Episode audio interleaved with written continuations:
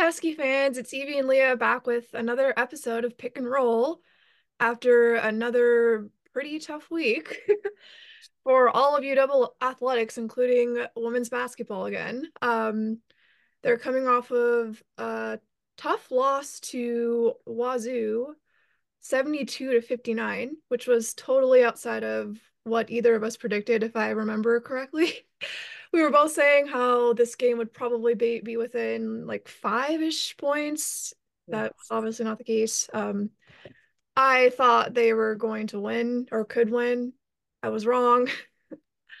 um, this game, I'm not going to act all doom and gloom because I know it's still early in the season, but I was kind of also under the impression that this was kind of a crucial game to win to kind of get back into the swing of things. Um, it again just looked like they didn't really snap out of the sloppiness that they had in the Bay Area play. And by the way, um, we were paying attention to what Cal was doing this week, just seeing how like okay, we were just seeing is this actually a pretty good team that we just lost to and they went 0 2. So that that loss isn't looking that great for us. So I don't know, Leah, what are your first impressions of this past game? Honestly, this is really disappointing first and foremost, just because it's a rivalry game. We should at least be competitive with Wazoo. And frankly, we were. We actually had a very good start, a very good first quarter. And then Washington State woke up and they had a very strong rest of their game. I'm just disappointed because it really feel felt like we got out coached, particularly um, kind of in the mid third quarter all the way through the fourth quarter. Washington State had a lead of about six, which wasn't that much, but Washington could never really break that. And then when they got down to four, Washington State went like on a 8-0 run. And so just disappointing because I don't think Washington State is 12 points better than Washington, but Washington just did not play well. And this has been a kind of a pattern since the Louisville game of just they played well enough to keep it close against Louisville, but it really feels like Washington is lost offensively. It felt like that loss at Louisville broke their spirit in some way because if they have a lull offensively, it's almost like it's like a spiral, like it affects everybody. Mm-hmm. So um, they played pretty good defense, but then they had a couple of just like turnovers that cascaded into themselves. So um, overall, I'm disappointed, and mostly I'm disappointed with like how we're preparing and how we're making coaching tweaks throughout the game. Yeah, way too many turn- turnovers. Were out rebounded too. Uh-huh. Uh-huh. So, yeah, it, it. I know I've said this before. It seemed like that. The same thing that they have done before, where they start off really strong and then it just spirals in the fourth quarter. Like they need to figure out how to mm. just keep keep up in the fourth quarter. I I feel like I've been saying this for so long. Yeah. You're not wrong. I mean, like ba- basically just looking at the stat lines, Washington was minus 10 in points off turnovers, and most of them came in the second half. And Washington lost by 13 points. Mm-hmm. That's basically your ball game by and large, I mean, like the other thing that they didn't do well was shoot threes. They shot 25% from three, oh. which is maybe something that we could do better this year, and we did not. They did, if you take away how many shots that they like, if you take away all of the three point shooting, they shot over 50% from inside the three. So it's kind of confusing to me, like, why we are prioritizing the three so much on a night that they're shooting. If you take out the three, they're shooting 51% from inside the arc and if you include those stats, 46% overall and 25% from three. But yeah, the two areas that they really needed to clean up on, which is indicative of a young team, is turnovers and rebounding. Mm-hmm. But because of our size, we it's really hard for the Huskies to play man defense. And so we're playing zone, which is really hard to get defensive rebounds. So the other team is getting a lot more offensive rebounds. Washington State only had 11 offensive rebounds only. Washington had eight, so it's kind of a negligible difference. But the big area is you, you got to be better on turnovers. And we've got to be figuring out who we want to have on the floor at a certain moment in crucial times. Because Jada didn't have a very good game defensively. She got in some foul trouble early, and that's just something that we've got to be mindful of. Lele was awesome. She had a great shooting night and she stayed out of foul trouble. And she's our only post, as we know. We say this almost every podcast our only post player. and she stayed out of foul trouble. So, and she hit most of her free throws. So, overall, I would say like she did well, and some of our other key players did well. But last time we played Wazoo, we did not have Ella Dean and we still won. And we had a lead of 20 points. Mm-hmm. And it just seems like Washington's confidence is completely shot. They have not won a game since they lost at Louisville. And they play some teams this weekend that they are entirely capable of sweeping. They are also entirely capable of being swept. That's the danger in a young team. Yeah. so, a couple okay, a couple things I wanted to mm-hmm. explore there. You mentioned size. Mm-hmm. I wanted to ask about this because I was actually thinking about that the other day. It's it seems like every other one of these Pac 12 teams has taller players or has some chick who's like six foot eight or or taller or something. And I didn't want to like make it seem like it was okay, that's the reason that we're losing. Like you can't win if you're not this tall. But it's like at the same time, it it just seems like we're getting outplayed in some of those particular areas. And I, I don't know, I was I wanted to get your view on that because I, I remember you mentioning that several times in the past. Yeah, uh, ev- almost every single one of Washington State's players, except except for their guards, and like by guards I mean like shooting and point guards, were over six feet tall. And so what that means is that when you have a taller girl who can shoot threes, they can just shoot right over the defender most of the time, mm-hmm. and that's what they were doing. They had a local kid, uh, Jenna Villa, who's from Arlington, and I think she made two or three three point field goals, and she's six foot one and I think her the defender was probably Jada, who's like five nine. Yeah. So um, she's she plays really big, but in distance shooting, that's just really tough. So that's where those things kind of hurt you, and also um, because we're playing zone defense, mm-hmm. they're going to be able to get some second chance opportunities because we don't necessarily have the presence all the time when the shot goes up to always have somebody right behind you. That's the danger in a zone defense. So it's just it's just disappointing because I do believe that Washington is better than how they played against Wazoo, but here we sit one and three in conference. And the frustrating part about that is that the two losses that I feel like are the the most egregious are certainly the Cal loss yeah, last week, definitely. a couple weeks ago to Cal, because Cal is not going to finish in the top half of the conference. Washington State went to the tournament the last two years, so there's less shame in that. Although you got you've got to win your winnable games. And with four to five teams in the conference that are in the top 10, you have to beat the teams in the conference that are not ranked. And we haven't done that. And after this week, we're going to have like a 3 week stint of only playing top 10 teams.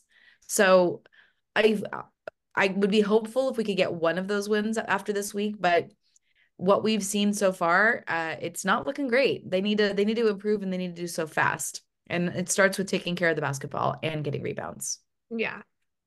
I mean, there's nothing you can do about the roster is a roster, so we can't change like, you know, who our players are. But um but yeah, I agree. There, there's a lot more that they can do on so many different fronts. Um so what it's in the beginning in the beginning of the year they were obviously undefeated up until through 11 games. And it seems like they were kind of almost unstoppable. And then as soon as we got to conference play that mm. obviously changed. And i guess what i'm asking is what like are the pac 12 teams really that good that they're making us look bad? Or is it or, or do you just think this is kind of just us being in a in a rut? Or is it both? Like I think that's a great question. I think it's a little bit of both. I think that the the league that we're in has, is full of excellent coaches. Even though the teams that aren't necessarily the best, if you have a pretty good coach and they can study film and they can pick apart your weaknesses, then you're in trouble. Mm-hmm. I think the Huskies smartly wanted to play a whole bunch of teams in the preseason that were going to give our younger members of our team playing time and confidence. And that's great.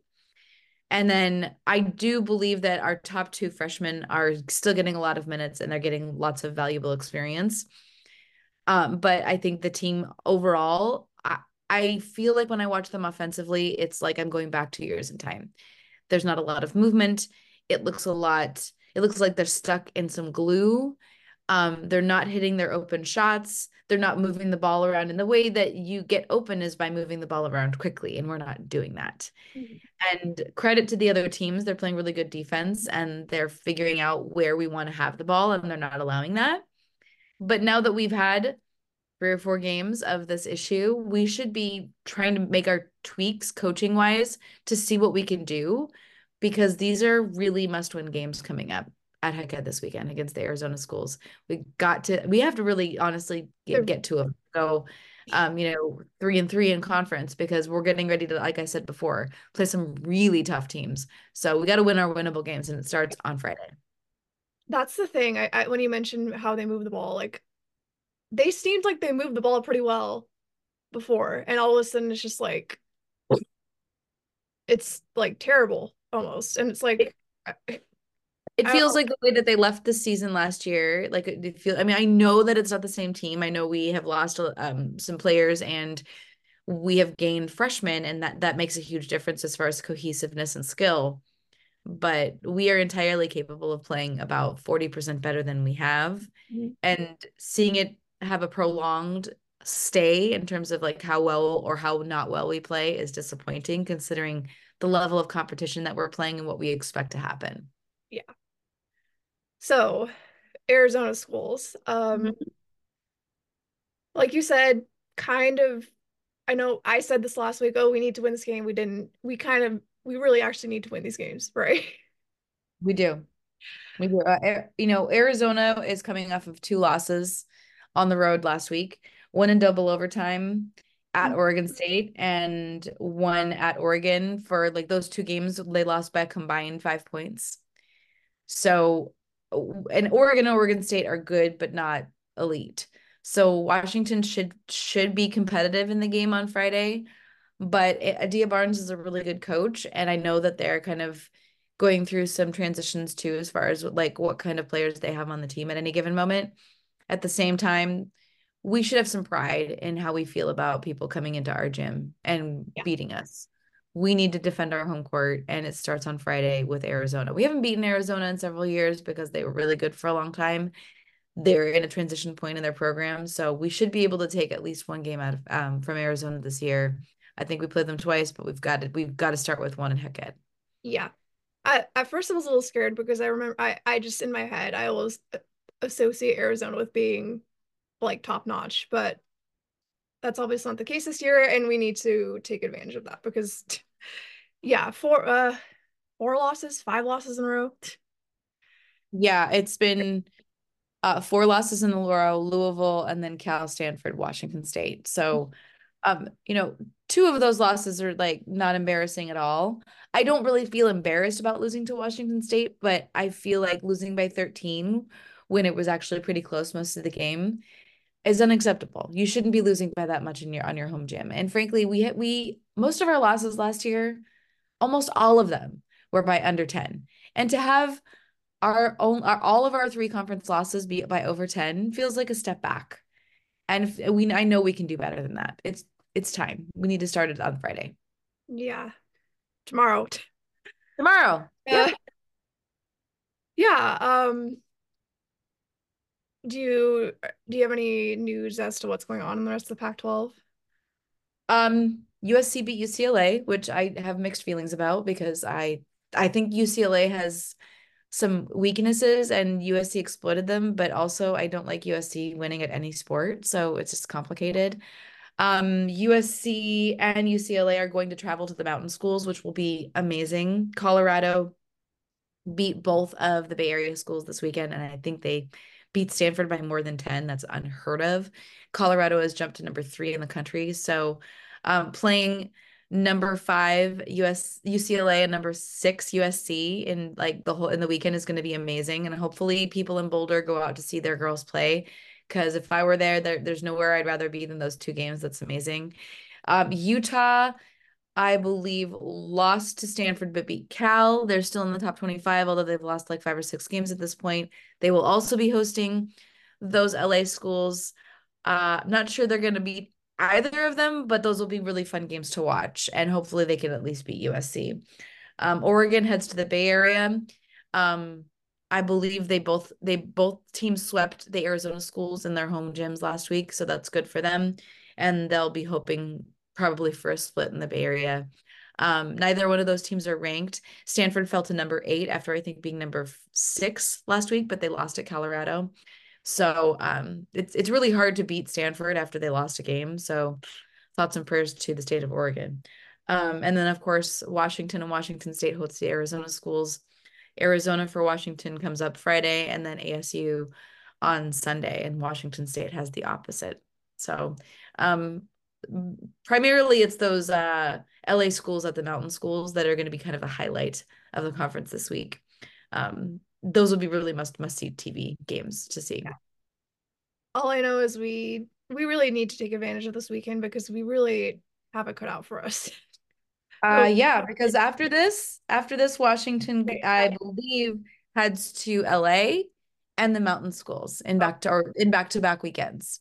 So I would be I would be hopeful that Washington could pull out one of those, but I'm not also counting on it because those teams are so deep and tough and well coached, which is a trifecta of problems when you have a young team that is traveling. So, um, but we've also got a lot of team, a lot of kids on the team from California, and I know they want to impress their hometown fans. So who knows what can happen? But I am not counting on that next week. So me neither. So, anyways, yeah, we are hoping for two wins this weekend. I guess that's our official prediction. But we'll see. I predict the Huskies will win by under five against Arizona and beat Arizona State by 10. That's my official prediction. I um, I feel like I can't disagree with that if I'm being honest. I really can't. I might. Yeah, I might, Arizona. I Arizona might, State lost by thirty-seven at Oregon State. Really, okay. and by twelve at Oregon last week. So I think if Washington Washington should beat them by ten, if not, we're in trouble. That's what I was gonna so. say. I was gonna say, okay, maybe that might be a closer game, but then seeing how how uh how much they lost by to those schools, maybe not. But yeah. Anyways. Yeah. I yeah, Arizona State is the team that you have to get well against. And if Washington doesn't beat Arizona State, we have some problems because the thing is, is that like sometimes losses like that happen. I know that Oregon State lost to Arizona State last year in Corvallis. It was Arizona State's only win all year in conference. But Oregon State had a lot of injuries. Oregon State wasn't quite right all year. There's no excuse for this for Washington. And that's what's frustrating for me from a coaching perspective of just you have everybody that you were supposed to have this year on roster and healthy. Mm-hmm.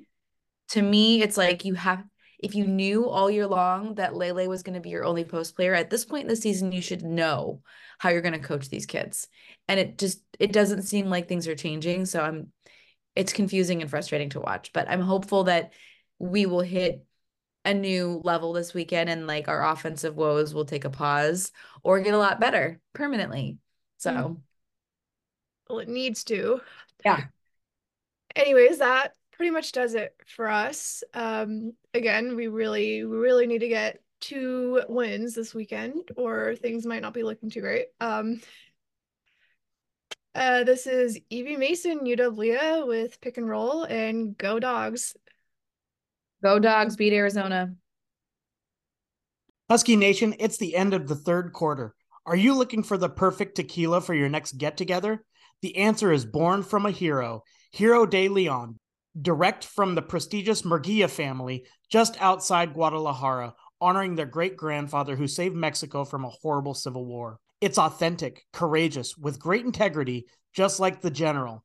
Enjoy the smoothest Blanco tequila you've ever tasted, or the rich flavor of our Reposado, aged for seven months in American bourbon barrels. Or the ultimate tequila, our Añejo, which is aged for 18 months in the same bourbon oak barrels. Go to your favorite liquor retailer or restaurant and ask for Hero de Leon because it's always the end of the third quarter. Imported by Zombie Beverages, Mercer Island, Washington.